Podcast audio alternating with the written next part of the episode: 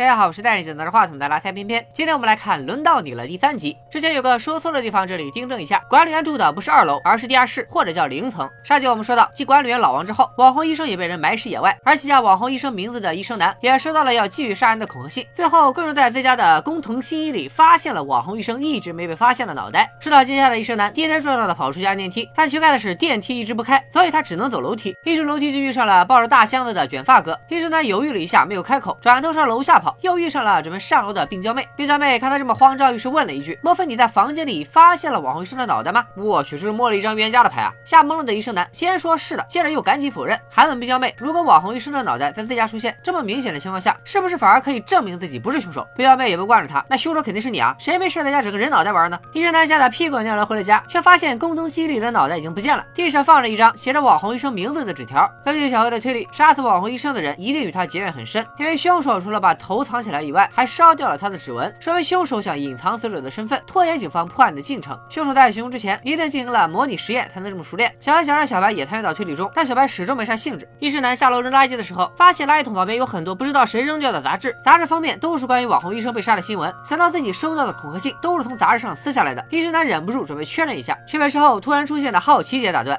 公寓里每天都在上演着奇奇怪怪的事情，家住一楼却总喜欢坐电梯的老实男，看到小空妈妈忙工作，比小空还气愤的染发妹，明明相互憎恨，却还表现的温馨和睦的胖婶婆媳。要说胖婶婆婆，那也是个吸睛转世，一边人前夸媳妇好，一边偷放冷一手刹摔伤自己，伪装成媳妇的过失，末了还要假惺惺的当着外人的面让媳妇不要把这件事告诉儿子，免得挨骂。这一套娴熟流畅的骚操作，气得胖婶看他的眼神都不对了。比胖婶更糟心的还有医生男，因为在意恐吓信的事，工作上分心，饭碗就快不保不说，连小护士都敢在他面前教训他了。一零二的女幼教。还在教孩子们学英语，一零四女主妇的两个孩子却没有参加。女幼教问他们原因，姐姐说是因为感冒了，爷爷想小的弟弟却脱口而出是妈妈让他们说感冒的。公寓里又开启了临时居民会，耿叔叔让大家不要再议论网红医生被杀这件事了，毕竟这样疑神疑鬼的，对大家的生活都不好。胆小的会长忍不住把医生男收到恐吓信的事说了出来，大家看着恐吓信里有杀人教唆的字样，小白又给大家科普：如果有人在你的挑唆怂恿下杀了人，那你与凶手同罪。也就是说，现在大家都是一条船上的阿拉斯加，这让本来想报警的人也打了退堂鼓。秃头叔说，凶手可能就在咱们这些人里吧。会长说也。有可能是参加了游戏，这次却没到场的人啊！本次会议缺席的有打工妹、女主播和学学生妹。老司机秃头叔说，学生妹绝对是 SM 爱好者，因为她的身上总是缠着绷带。耿叔叔一看这么严肃的场合，居然有人开车，忍不住捶着桌子结束了会议。会长和小白在电梯前聊着最近发生的事。学生妹突然回来了，这一次她的伤直接转移到了脸上。两人想起秃头叔的话，也不好多问。小白对小白每次参加的居民会很感兴趣。小白还是不想让老公知道交换杀人的事儿，刚想撒谎就被小黑拆穿，因为小白每次撒谎的时候都会交叉双手，而小黑故意骗小白说。他撒谎的时候会习惯性的咬嘴唇，小白又一眼看出咬嘴唇的话是小黑瞎编的，因为小黑黑撒谎时也有一个习惯性动作，那就是挠自己的右胸。小黑没有对居民会的事刨根问底，大概也是想给小白留点空间。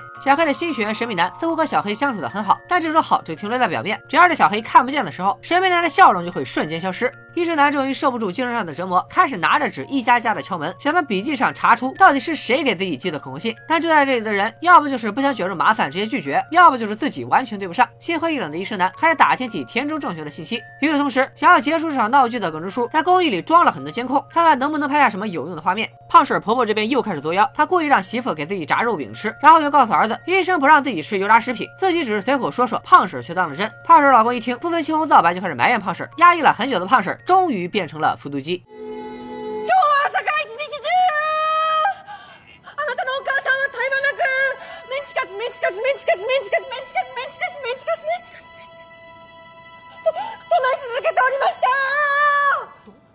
大きな声出すなよみっともない。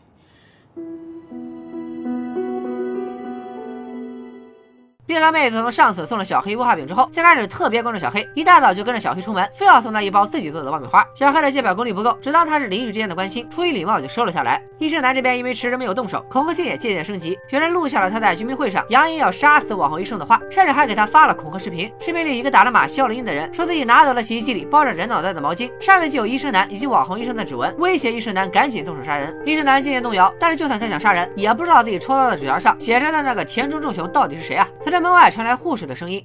二百十四番田中さん、田中正夫さん。田中正夫？誰なんだよ。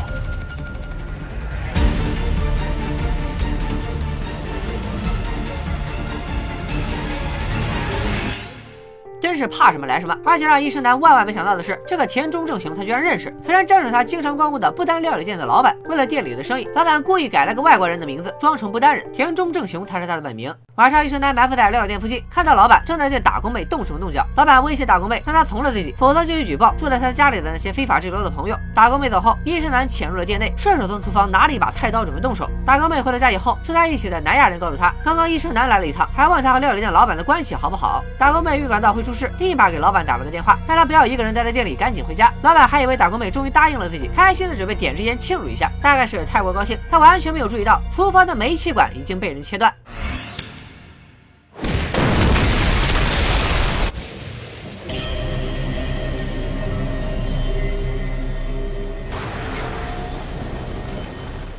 同时，葛叔叔在家翻看监控，大楼外的摄像头录下了炸肉饼风波的后续。胖婶哭着跑走后，胖婶老公出去追，会长骑着自行车刚经过，挨毒药的胖婶婆婆就故意摔倒了。之前围观的染发妹、学生妹、IT 男和南亚人一起把老太太扶了起来。葛叔叔又查看了一下走廊里的摄像头，淡定的他顿时失去了表情管理，似乎在走廊里发生了什么了不得的事情。第二天，南亚人叫醒了打工妹，他们在自家阳台的花盆里竟然发现了不丹料理店的菜刀。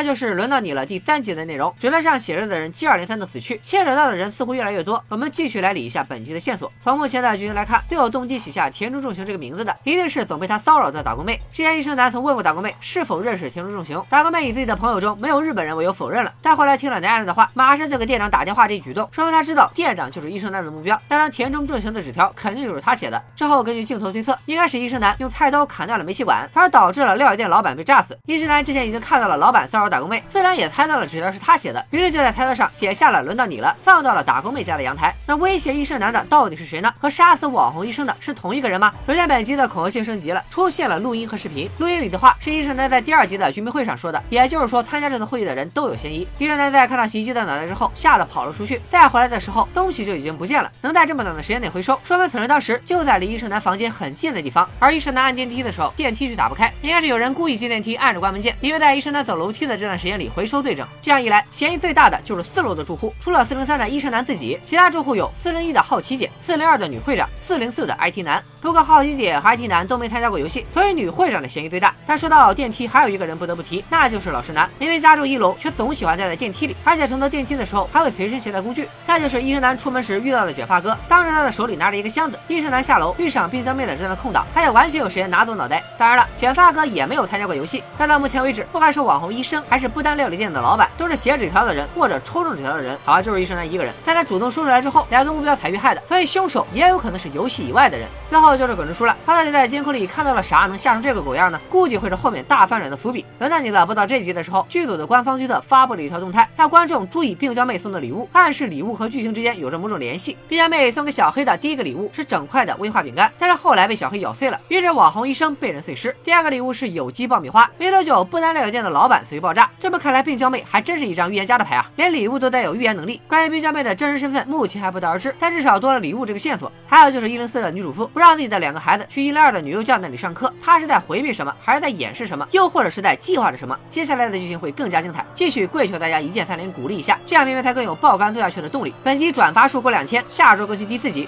拜了个拜。